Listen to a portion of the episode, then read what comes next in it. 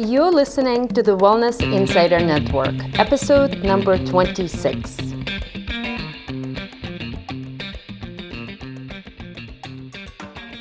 Welcome to the Wellness Insider Network podcast, a place where you discover how to create a balanced, vibrant, and stress free life with the right food, herbs, and self care techniques. I'm your host, Lana Camille. I'm a college professor drug information pharmacist, and an herbalist. Thank you for joining me on this adventure. Let's get the show started. Hello, Wellness Insiders. I hope you're having a great week. During last episode, we talked about healthy digestion. And today I wanted to dig a little deeper and explore an interesting category of plants called bitters. If you or your loved ones suffer from indigestion, bloating, nausea, or even sugar cravings, this episode is for you. My today's guest is Guido Masé. Guido is a clinical herbalist who lives in Burlington, Vermont. Uh, he specializes in holistic Western herbalism and he draws upon many different influences. Guido has been called a botanical genius. He practices at the Burlington Herb Clinic. He's also a chief herbalist at the company for bitters and tonics called Urban Moonshine, and he's also an educator at the Vermont Center for Integrative Herbalism. Guido has written two books The Wild Medicine Solution and Do It Yourself Bitters Reviving the Forgotten Flavor. And by the end of this episode, uh, you leave with some incredibly practical recommendations, as well as thoughts and ideas that will expand your perception of the world around you. So, thank you so much for tuning in and enjoy. Uh, good morning, Guido. How are you doing? Good morning, Lana. I'm doing well. Thank you. It's great to be here. It's great to have you our previous podcast was about digestive health. And so there are a lot of elements that we will be discussing and going deeper today that will address digestive health and various other uh, elements of it. But before we begin, uh, with that topic, I would love to learn a little bit more about you and share with our audience. Can you please tell us um, your journey uh, to uh, becoming a clinical herbalist, uh, how it happened? So, anything that you could share with us. Yeah, I think I didn't really know how good I had it when I was a kid. Um, I grew up in Italy and lived most most we spent most of our summers in this amazing place in the middle of the Arc of the Alps, um, the Dolomite region, just south of the Austrian border with Italy. And of course, that's the homeland of some of our favorite plants, like gentian, for example, and arnica flowers, um, which grow up above the tree line. And when I was little, we'd go on these hikes and collect things, everything from elderflower to um, arnica flowers that we would put into liniment and um, bilberries and um, mushrooms and, and just come home with this bounty from the mountains that, you know, my grandmother would string up and dry the mushrooms and we'd make preparations from the berries and we'd dry the elderflowers for tisane in the winter. And I didn't really see that this was something um, that really mattered or was, or was very valuable and important to me until I left Italy when I was about 14 um, to live in my mom's homeland, which was the middle of the Great Plains of the United States in Kansas City. And so my whole family relocated, and my mom and dad still go back and forth to this day. But it took me a few years to realize that I really missed these sort of wild crafting adventures that we would take during the summer. And that in Kansas City, I had traded sort of a, a life that in Europe was a little more normal. You know, people don't call themselves herbalists, they just wildcraft things mm-hmm. um, for the American suburban life, which was a little different.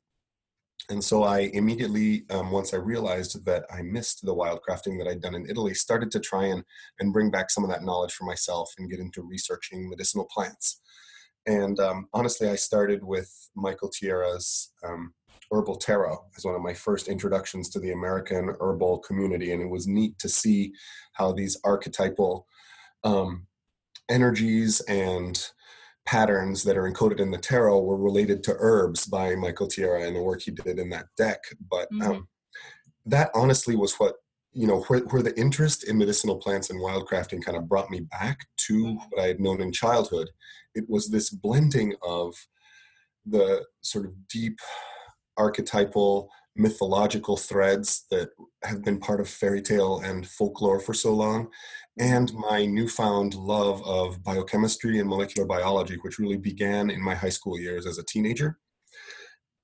And the apparent opposition of those two ways of thinking that really finally cemented in my mind the um, idea that I wanted to be an herbalist and that was what I wanted to do in my life. Because one day it dawned on me that in the discipline and in the practice of herbal medicine, you have this tradition and you have this science that blend sort of fairy tale folklore and mythology with biochemistry and molecular biology and human physiology.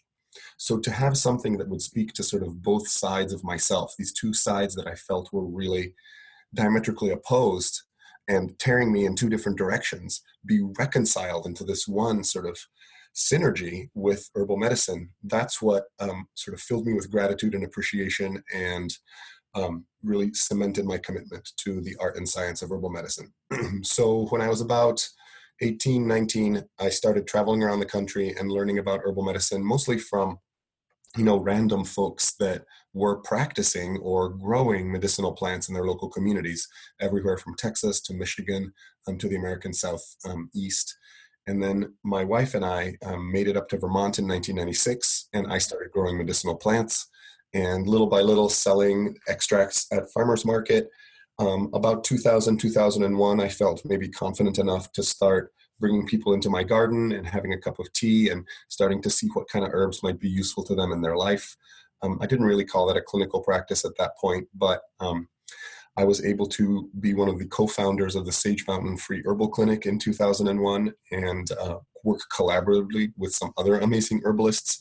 And that really was like when I started learning and understanding a lot more um, and being able to bounce ideas off of others um, in a collaborative practice and um, I really haven't looked back. And so I practice at the Vermont Center for Integrative Herbalism from about 2007 uh, up until just a couple years ago. And then my practice now is located here in Burlington, Vermont, where I live with my wife and daughter um, at the Burlington Herb Clinic.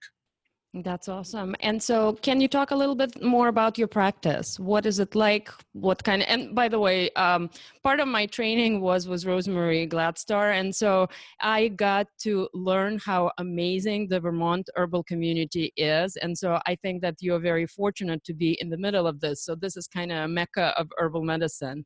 But can you tell us a little bit about um, what the clinic is like? How does it work? And what type of patients do you see, and things like that? Mm-hmm. Yeah, so we um, at the Burlington Herb Clinic are a worker owned cooperative. So we're a collaborative clinic. Um, and again, from the early days at the Sage Mountain Free Herbal Clinic, I've really valued the ability to practice in cooperation with other folks. Um, it really is amazing to have other perspectives and other specializations um, to kind of come to a roundtable together and be able to discuss clients together. Uh, and I think it ultimately benefits um, clients too to have multiple different perspectives on their case. I tend to um, maybe the first time I meet someone spend an hour and a half all the way up to two hours with them, kind of going through you know what's on their mind and what brought them to the clinic, but then backing up a little bit and attempting to take a look at not only all the physiologic systems but also some of the components that give me an understanding about the energetic makeup, the the particular degree of moisture and temperature in that person and in the different parts of their body too.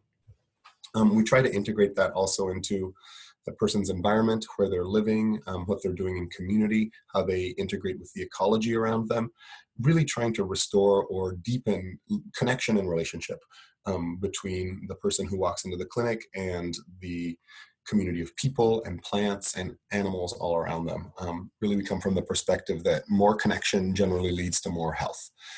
So then we'll um, go through you know that that sort of initial intake process take an inventory of everything they're putting into their bodies um, in terms of material things but also um, things that are less tangible like what they do for fun or inspiration mm-hmm. and then come up with a series of recommendations um, a lot of times those are um, introduced slowly Um, I generally find that if you try to do everything at once, it becomes very difficult to make such dramatic changes in your life. So it'll be a process of a few weeks to sometimes a few months to kind of get everything rolling um, in the way that we think is useful, and we can make some adjustments along the way. Mm-hmm. Um, typically, I use whole plants. So I'll work um, with food sometimes. Uh, you know, the line between medicinal herbs um, and food is sometimes very um, fuzzy, especially if you're talking about something like blueberry smoothie, for example. Mm-hmm. Is that a medicine or is it a food? I think it's both. But I try not to use um, a lot of very high dose, standardized, or isolated chemical constituents from plants. Um, I try to stay, you know, with tea, with powder, and maybe with some tinctures um, when we're using medicinal plants internally. Once in a while, there'll be applicability for something like um, maybe a milk thistle standardized extract or standardized extract that's rich in curcuminoids, but I really try and stay as whole plant as possible and also um, as local and as bioregional as possible. Ultimately, the goal would be for some of my clients to either be able to grow some of their herbal allies themselves or find sustainable ways to harvest them themselves because i really believe if they can you know not think of herbs as alternative to drugs that you get in a pill from the internet but more as like living beings that you can go outside and actually grow and interact with as other living beings. It's that practice that I think is a big part of the true medicine um, that herbalism can bring. So, I don't know, the clinical relationship here for us is yes, one of getting herbal products connected to people, but also getting people connected to living, thriving plants in the ecology that surrounds them. So we always try and make sure that there are at least one or two herbs that are allies that can be found locally or grown locally as well. And then the relationship can last, you know, depending on, on what the goals are, anywhere from a couple of months to years. Um, and it really depends on, on what the goals are for the individual client.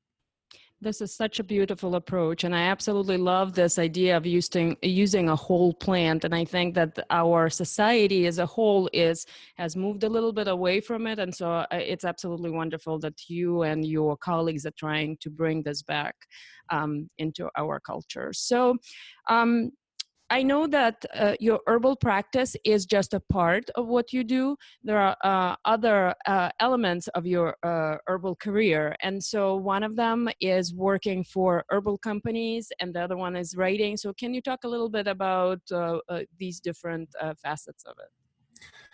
Yeah. Um, so, first of all, over the last 20 years, um, the growth in interest in herbal products nationally has um, really been pretty rapid. Um, we've seen the herbal products industry from the early 90s go from sort of a still pretty fringe thing to seeing um, medicinal teas in mainstream grocery stores mm-hmm. kind of across the board nationally. And also now, believe it or not, um, the beginning of you know herbal tinctures being distributed in more mainstream outlets, which you know is really amazing for me to see and not something I would have expected 20 years ago. The tincture is such a bizarre thing, but you know, one of Can the things. Can you tell us what what tincture is? Forgive me, just for yeah. someone that might not know. I mean, that's it exactly. What is the tincture? Uh, I work with this company, Urban Moonshine, which specializes in making herbal bitters. And if you think about herbal bitters, that's something that people maybe have heard about or resonate with a little bit. Um, you know, most people have heard of Angostura bitters. Maybe if they haven't tasted them, they've at least seen that bizarre bottle with the um, paper label on it that's oversized on the grocery store shelves. But that's what we started with with Urban Moonshine. And that's really a tincture. It's a combination of different dried or sometimes fresh medicinal plants that are ground and steeped in alcohol, usually about 50% alcohol, 50% water, for a short period of time, anywhere from a week to maybe three or four weeks. After which, then the alcohol is strained out and um, it's been infused with all of the flavors and medicinal qualities of those botanicals. And then it's taken as a flavoring agent in the case of you know bitters in um, for example a cocktail or a sparkling water or for um, medicinal purposes too. And this is, for example, how people will take um, an echinacea tincture, which is just echinacea root and sometimes tops steeped in alcohol, strained, and then folks will take maybe 60 or 90 drops of that um, a few times a day. Tinctures have a couple of advantages. Um, one is that they're kind of pre-extracting the herbs so that they're very bioavailable. Um, you don't need to break through the sort of cell wall of a plant cell um, with your digestive system. The alcohol has done that work for you already. And also it's very stable, meaning the chemistry of the plant is, is pretty well preserved in that alcohol. It's not going to spoil, it's not going to ferment, bacteria can't grow in it. So it makes a good way to kind of capture the medicinal activity of a plant and, and keep it locked in a solution for a good period of time. So it's something that herbalists have loved for a long time, right. but it's very new and different to the mainstream American who's used to seeing herbs either in tea or ground up into a capsule. Mm-hmm. But one of the things we saw in the early years of urban moonshine was um, because we made bitters along with a lot of other herbal tinctures, people at farmers market would come up and, and they would recognize the bitters and they'd say, wow, like, is this kind of the stuff that you would put in a Manhattan, for example? Mm-hmm. And say, well, yes, but do you know it's so good for your digestion too? And that began an interesting conversation, and we started to realize that there is still this thread of recognition in the American public's mind around bitters and maybe as part of the cocktail culture we'll see a reintroduction of herbal medicine um, into the american consciousness and i never thought it would have come from that direction but i think in part at least it is um, which is what led us to put together a little bit of a, an herbal tincture resource in this book that we put out a couple years ago called diy bitters um, which really talks about how to make your own tinctures and blend them together um, to make not only herbal bitters, but we're trying to trick people into you know making some other medicinal products too. Um, they come from the idea of making flavorings for their cocktails, and they leave as you know budding herbalists. That's awesome. And so, so I understand why bitters, but tell us a little bit about what bitters are and why they're good for you. Well, I mean, bitters is really it's a definition that's based on taste. So any tincture, and sometimes people will steep bitters in vinegar instead of in alcohol, which is fine. But any any types of those extracts or liquids that have a bitter flavor to them could technically be considered bitters.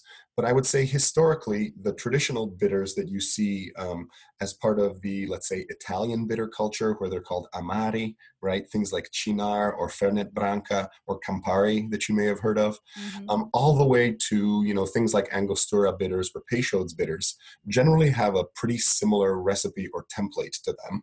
Um, we see herbs that are very bitter as being the sort of foundational element.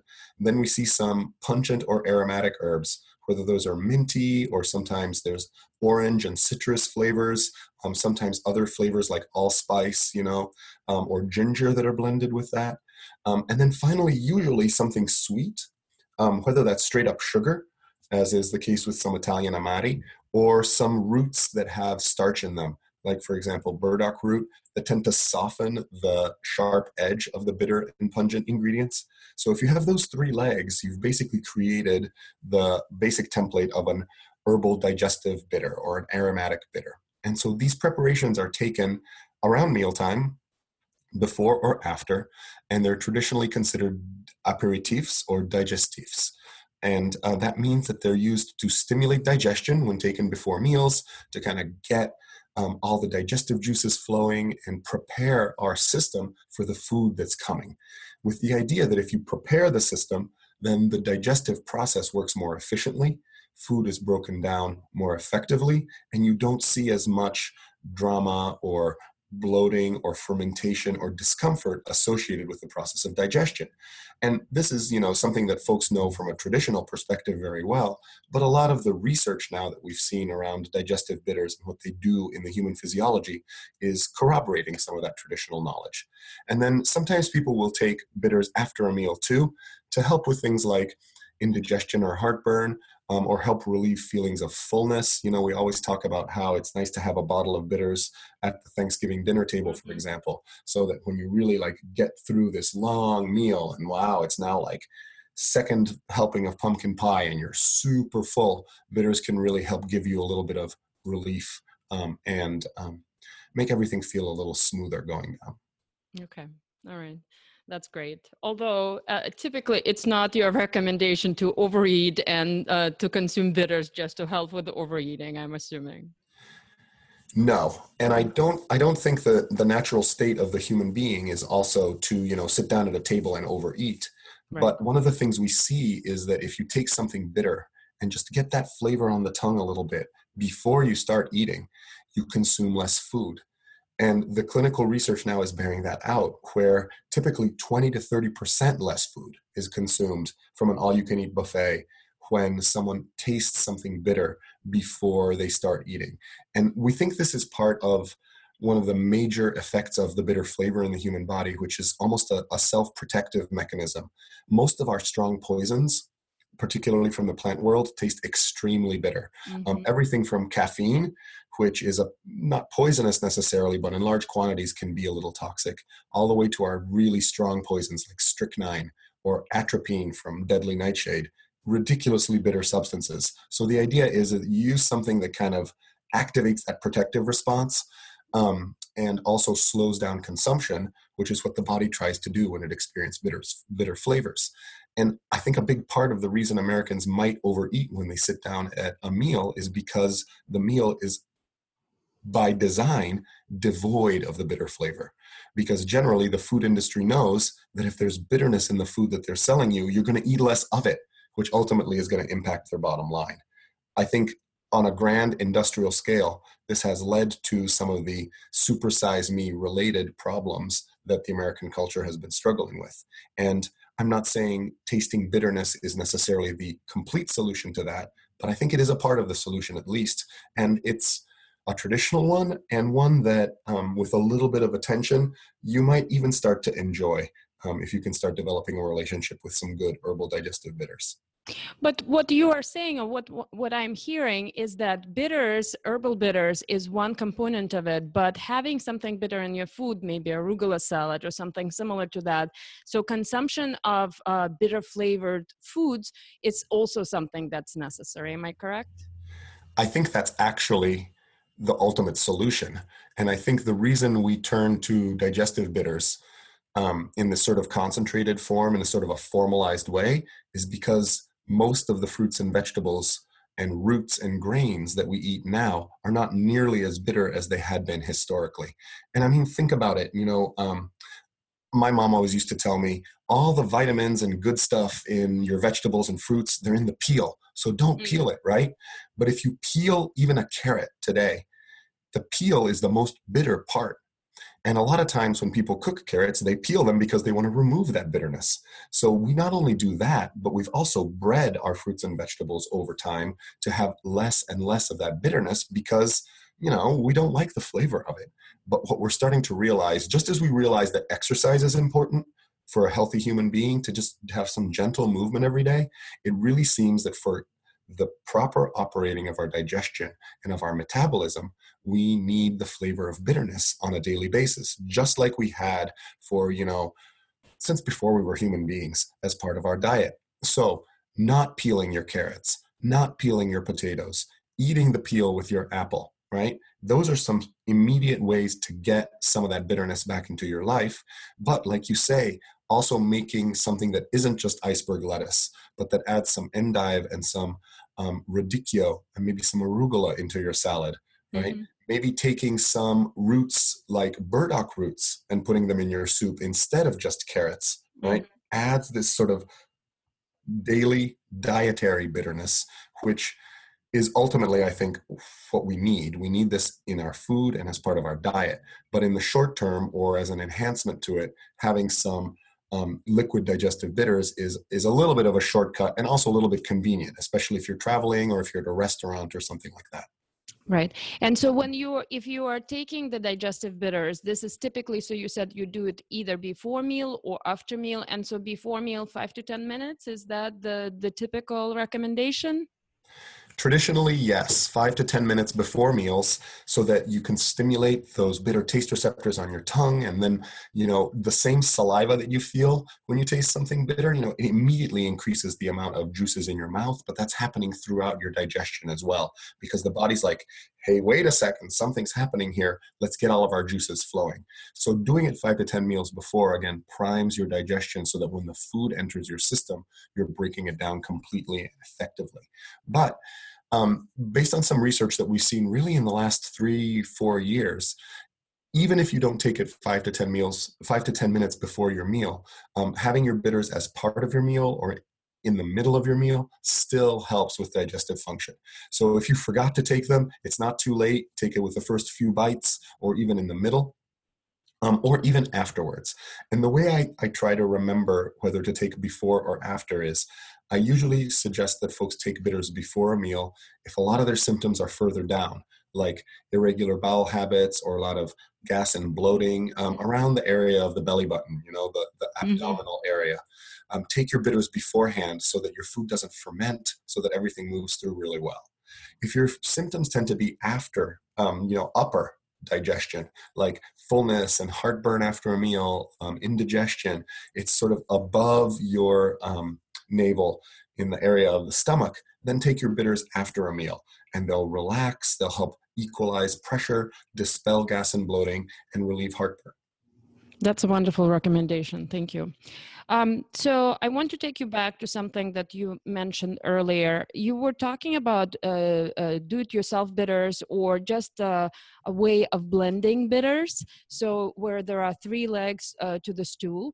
And so one thing that um, I want to ask you is, uh, first of all, uh, why is it not okay to just use something that's extremely bitter by itself long term? So that's one.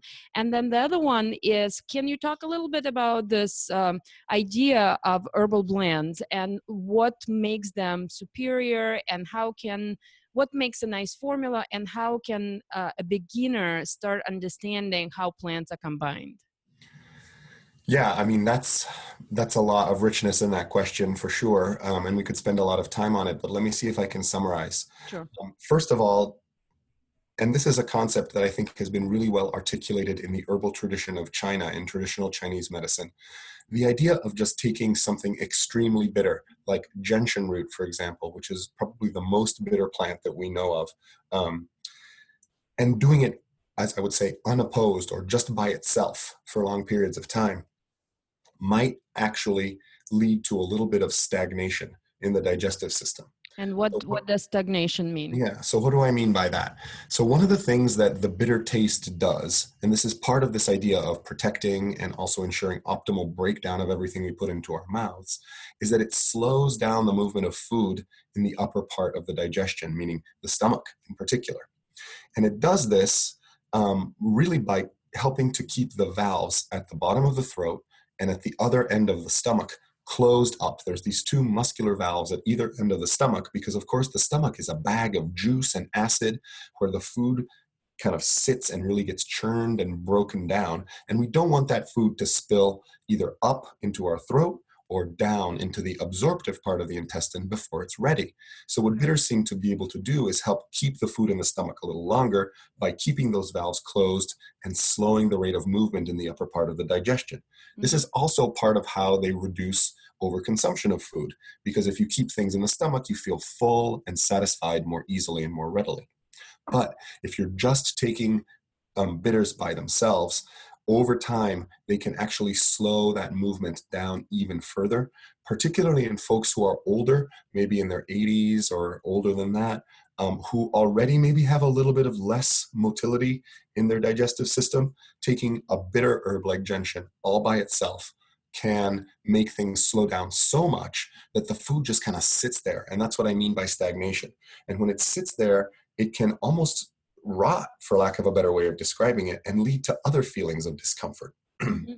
so, what herbalists have figured out, um, again, for and known for a really long time, um, is that you have to add something that's a little bit warming and relaxing and spicy to that bitter, which traditionally has always been considered cold and cooling, in order to create a balanced formula that is safe to use for a long period of time. So, think about um, ginger, for example as sort of a really good example of something that is the opposite of a bitter root like gentian. Gentian is bitter, ginger is warm and spicy. And what do we use ginger for? We use it for motion sickness, we use it for nausea, whether that nausea is associated with motion or um, whether it's associated with morning sickness of pregnancy, for example. Ginger is just so good at relieving the symptoms of nausea. And part of the reason for why it does that is because it actually does the opposite of what the bitters do. It helps move things out of the stomach and relax those valves and open things up so that food doesn't sit in the stomach but actually moves along. So taking a big pile of ginger when you feel heartburn, that's not going to feel too good, right? Mm-hmm. Because it may overly relax the valve. But in just the right amount, it acts as a great counterbalance to the bitter flavor to make sure that your food isn't stagnating in the upper part of the GI tract. Now, you want the bitter flavor to predominate, but having a little bit of that warmth from orange peel or ginger or fennel seed or something like that um, does really a great job at um, counterbalancing the long term potential negative effects of just pure bitterness all by itself. Now, when you're talking about formulation in general, and, and that's a formulation concept that I just outlined, right? You know, you want to take the bitter and you want to merge it with something warming and spicy. You can take a couple of approaches. One is to just look for a plant that has both of those things together. Mm-hmm. Angelica root, for example, has a good amount of bitterness, but also has warmth and spice. Right. And the herbalists who believe in what's called the simplers tradition, which says, really, you know, there's a plant for you, and just that plant is going to hit everything that you need. Right. They would say that um, formulation is the tool of someone who doesn't know enough plants to mm-hmm. be able to find that specific one that is correct. And to a certain extent, I agree. But I guess that means that, you know, I don't um, know enough plants because sometimes I just am at odds to try and find that exact one that is perfect for the person. And so I try to approximate that by blending a few plants that I know really well together. So while Angelica root has bitterness, but also warmth and spice, so it makes a great simple by itself as a digestive bitter, most of the time what we do is we'll blend um, herbs together to attempt to accomplish a balanced effect. Excuse me. so, um, for example, we'll try to balance a formula energetically. And what does that mean? It means that if you've got an herb that's considered very moist and gloopy, like slippery elm or marshmallow root, you might balance it out with something that is a little more um, sort of pungent and warming, like ginger, for example. If you have an herb that is very dry and drying, um, like for instance um, agrimony, or a herb that is rich in tannins, like green tea, you may want to mix it with something that has a little bit of um, moisture or slipperiness to it, like marshmallow root, that could help make the mouth feel a little bit better. Um, so the formula doesn't feel super drying, right? Also, as we discussed with the bitters, if you've got something that is really um, cooling, like gentian root, you want to mix it with something that is warming, like angelica also if you have um, like a tea blend that you're making and it has a lot of warmth and spice to it sometimes adding a little bit of cooling spearmint or cooling peppermint just brings that whole blend together and makes it feel more alive and less kind of pointing in one direction from a flavor perspective. Okay. So the energetic piece merges over to the flavor piece a little bit, where, where, we don't necessarily want any particular one flavor to predominate in a formula, especially if we're trying to make something that is not for one individual, but something we might want to, for example, give to all the members of our family as a holiday gift. Okay. We want to kind of blend the flavors out a little bit so that there's not one thing that sticks out. And of course, this translates ultimately to um, physiologic effects. We don't necessarily want formulas that are way, way, way, way, way too stimulating, for instance. Let me give you an example.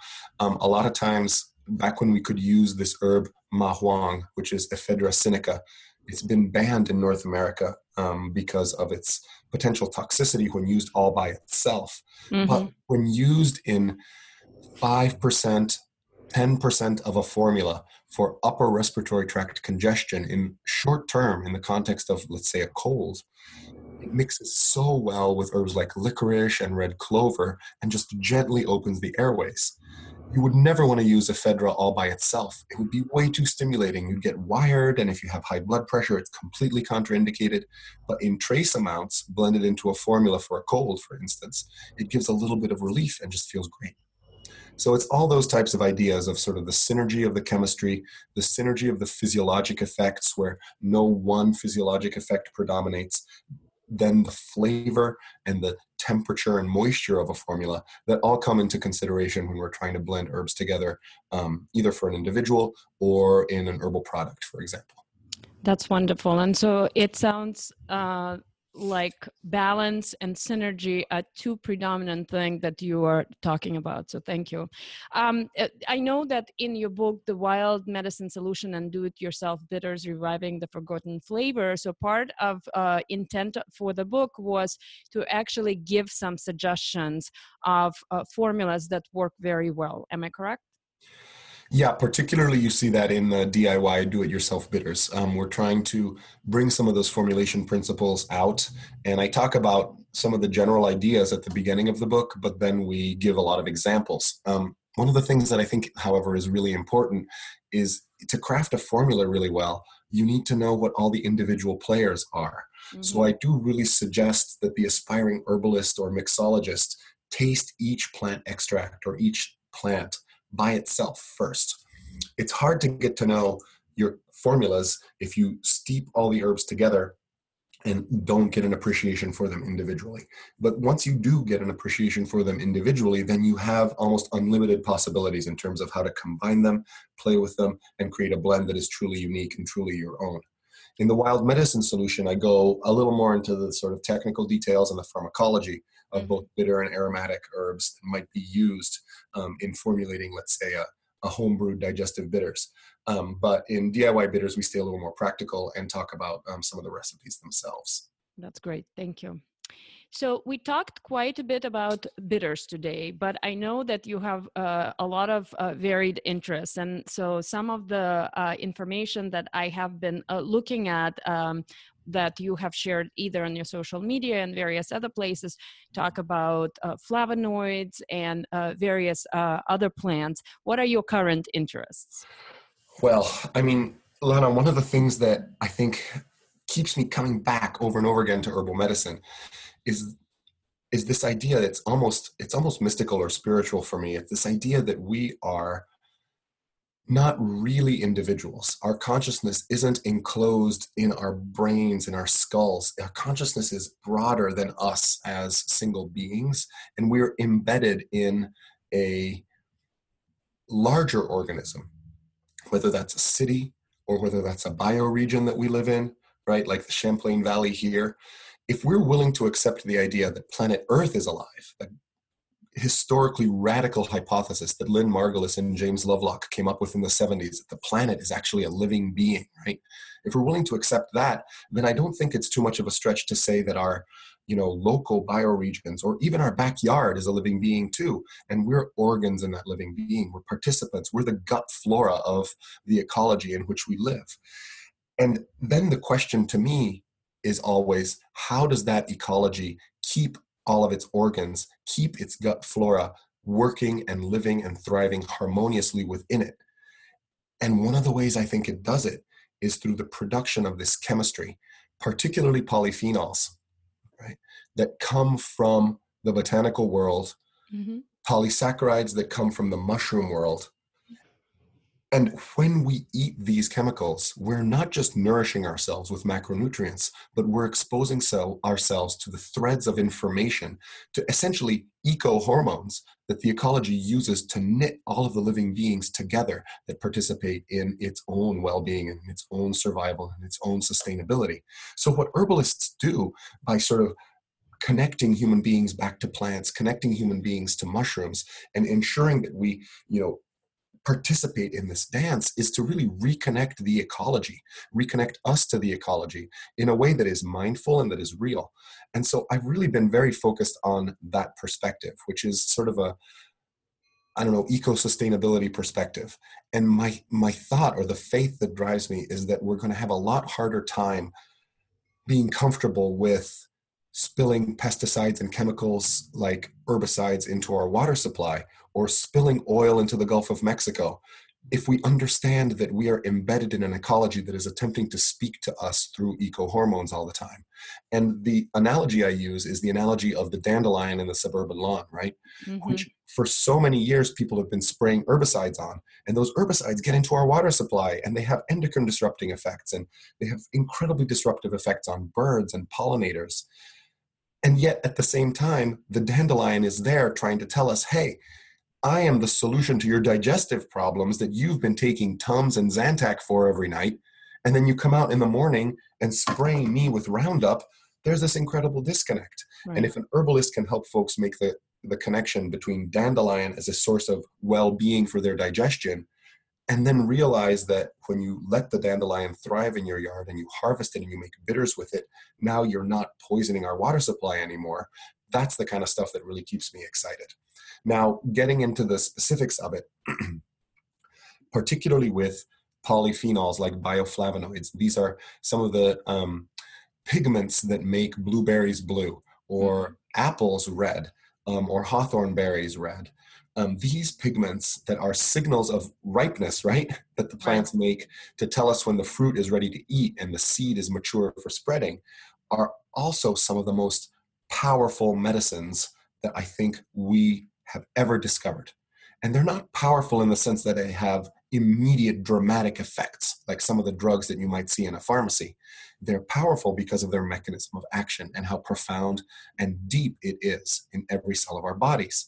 So, most of the drugs we know in modern technological pharmacy tend to act on what we call cell surface receptors. Um, these are parts of our cell that are um, on the outer membrane of the cell, and that when they're stimulated, immediately generate very dramatic responses. A great example of this is the human hormone adrenaline, which hits a cell surface receptor and causes, as everyone knows, really dramatic effects. You know, we feel very wide awake, our eyes open up, our heart rate gets going, our blood pressure increases. These are the dramatic, immediate effects of a substance that stimulates a cell surface receptor. But polyphenols from plants like the flavonoid pigments in berries, they work differently. Instead of working on a cell surface and having these immediate dramatic effects, they get into the depths of the cell and actually alter the way our cell reads the genes, the information that's encoded in our DNA, and how, on a moment to moment basis, it chooses what parts of the genome are actually translated into form and translated into substance. So, this takes a lot of time, right? You have to go from DNA to RNA, eventually to protein. Then those proteins need to actually do things in the cell. That takes a lot of time. But the change is much more profound because rather than just stimulating a drug like reaction a, in a very superficial way, you're getting into the actual expression of the physical form of the human being. And a lot of the things like cardiovascular disease and cancer that we see are actually connected to imbalances or um, defects in that process of gene expression, that process of translating genetics into form that we see the polyphenols can regulate in such a beautiful and profound way. So, just as a lot of our digestive and metabolic dysfunctions, I feel, are due to the absence of the bitter flavor in our life, a lot of our cardiovascular and um, sort of immune related, cancer related dysfunctions are also connected to an absence of polyphenols in our life. And if we were to include more deeply pigmented berries on a daily basis as part of our diet, which again takes me right back to my hikes in the mountains with my dad and my aunts and grandma.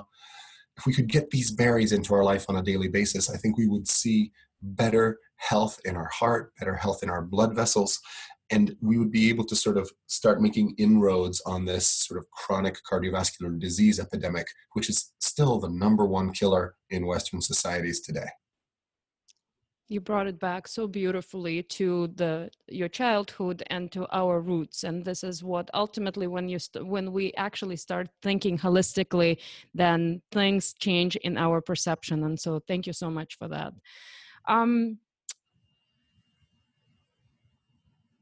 you have talked about a variety of different uh, topics today. And so, uh, my next question will ask you a little bit about some of your favorite resources and some of the things that you have enjoyed exploring, and something that you might be able to recommend to someone who is listening to us today. So, it could be something about bitters, herbs in general, maybe bioflavonoids. So, anything that really stuck with you and re- uh, anything that really resonated with you. Yeah. Um, so at this point, I tend to look at um, a lot of research, and I know that this is probably not the most interesting or best place to start. Um, the research that I've been looking at right now is because I'm so interested in plant constituents being a bridge between different pieces of the ecology. I'm actually looking at the research that entomologists have been doing around how plants produce compounds to alter their relationship to browsers, for example. Um, so I've been sort of exploring the botany piece quite a bit, um, and there's some amazing stuff that's happening. But this is a little more esoteric, probably, than your average person would want to start with. So my recommendation would be um, to begin with books that look at um, and can inspire your appreciation for the integrated nature of our ecology. And you know, right off the top of the list, I would put anything by Mary Oliver. And I know that we think of her generally as um, a poet and an essayist about um, sort of nature in general, but her ability to, I don't know, bring into focus how embedded we are in nature and how nature really is the source of life for us is something that can every day just inspire you to go back out there to the garden and back out there to the forest. And I think that's really what keeps us going. So having that as sort of a driver, um, I think is really important. Then after that, um, I've been, you know, really into books that um, get take us a little further in, in exploring the interconnections um, and and the ways that plants or a plant centric view of nature, let's say. Um, so, one book is called What a Plant Knows, um, which came out just recently and really talks about the way the plant senses the world around um, and participates with other plants and participates with other animals. Um, the other book that I think takes that same perspective, um, rather than looking at plants, looks more at trees. It's called the, um, I think it's called the Hidden Life of Trees and it was written by an arborist um, from Germany. And again, a really amazing perspective about sort of how trees raise their young and how they live in community and forests, and really how sophisticated the plant world is. Um, so I think if you're beginning to pursue herbal um, arts and sciences as a discipline and as a passion, getting grounded in that sort of plant centric perspective rather than the human centric perspective is really important. And Mary Oliver and some of these botany books really do it for me. But then, as ways to sort of begin your journey of how to actually start thinking about medicinal plants as, as um, components in your daily life, um, my suggestion would be to look at some of the work of Rosemary Gladstar Mm-hmm. some really amazing practical stuff in her family herbal, for example. Um, and then also the work of David Hoffmann, whose new holistic herbal is a classic and really good introduction to some of the basic preparations um, and some of the basic medicinal plants. You know, let's call them the top 40 that everyone should know and get to know. Thank you so much, Guido. So, as our time comes to an end, I want to ask you a couple of additional questions. So, one of them is going to be Is there something that uh, you want this audience to know that we perhaps did not discuss? And then, my second question is How uh, is someone who is listening to this would be able to learn more from you and about you? Great. Um, so, one of the things we didn't discuss, and I don't know if it's that talked about honestly in the herb world in general, is that yes, we've seen a huge rise in popularity in medicinal plant use in general, um, but there, I just want um, your listeners to remember that there's consequences to that. Those consequences are twofold. One, as we start to see sort of mainstream media sites on the internet um, really popularize the use of herbs as tonics on a daily basis as part of this sort of modern green lifestyle, okay, that's that's interesting and great, but we have to be really careful to remember that herbal medicine is a very sort of diverse and decentralized discipline, and it doesn't really lend itself well to some of the things I was talking about way at the beginning. You know, standardization and isolation. Like we've gone down that road and we've created pharmaceuticals, and that's great. But let's keep herbal medicine as its own thing that looks at these whole plants that we go out into the world and actually get into relationship with.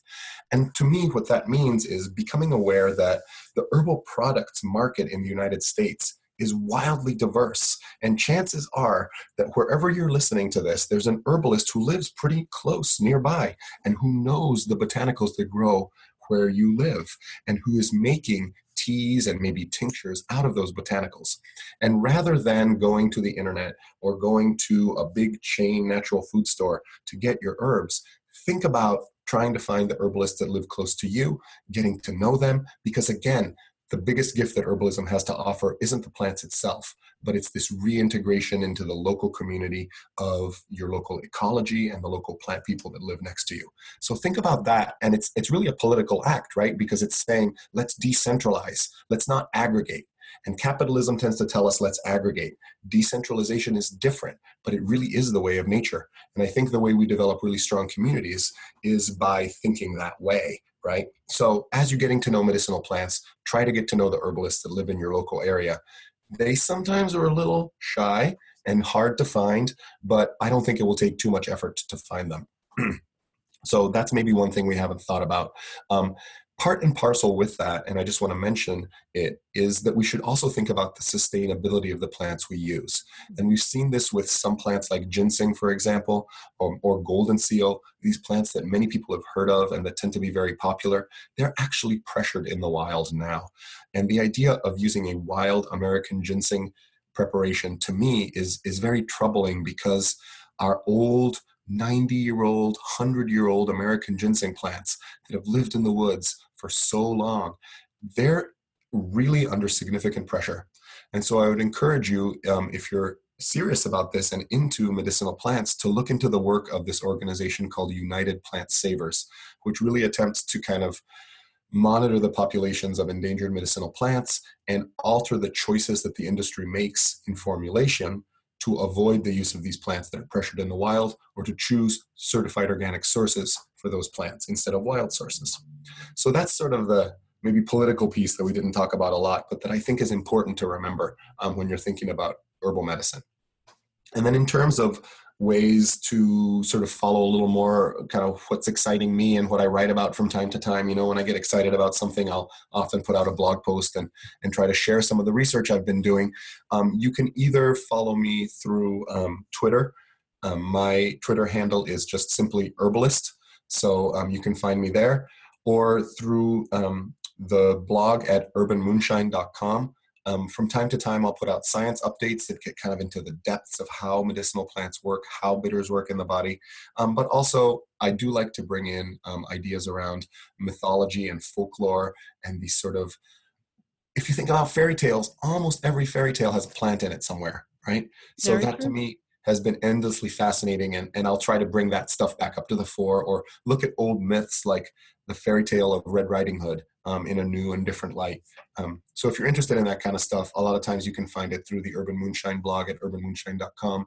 Um, I'll tend to repost all of that through Twitter, um, which once in a while I'll use um, through um, twitter.com slash herbalist, which is my page there. That's beautiful. Thank you. Guido, this was most fascinating. Thank you so much. Greatly appreciate your insight and your wisdom. Thank you. Lana, it was my pleasure. Um, thanks for doing this great work, and um, thank you to your listeners for their time.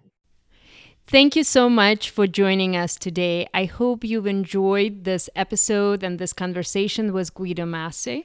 Um, all the uh, links and all the resources mentioned during this interview, as well as quick guide of the benefits of bitters that I have created for you based on our conversation with Guido, can be found in the show notes at wellnessinsidernetwork.com slash 26. When you have a moment, I'd greatly appreciate it if you could share some love by leaving a rating or review about the show wherever you download your podcasts. This is the best way to help others to learn more and to learn about the Wellness Insider Network. It also helps to bring wonderful guests like Guido to join us here. This episode is proudly brought to you by Herbstock. Herbstock is a grassroots Boston based herbal event and organization. It hosts classes on herbal and holistic health topics, offers urban plant walks, and brings together herbal crafters from all over New England. This year's main event is on June 2nd and 3rd in Somerville, Massachusetts. Please check out the link in the show notes for more information. At last, thanks again for being here. I really appreciate you. Be smart, be healthy, be you.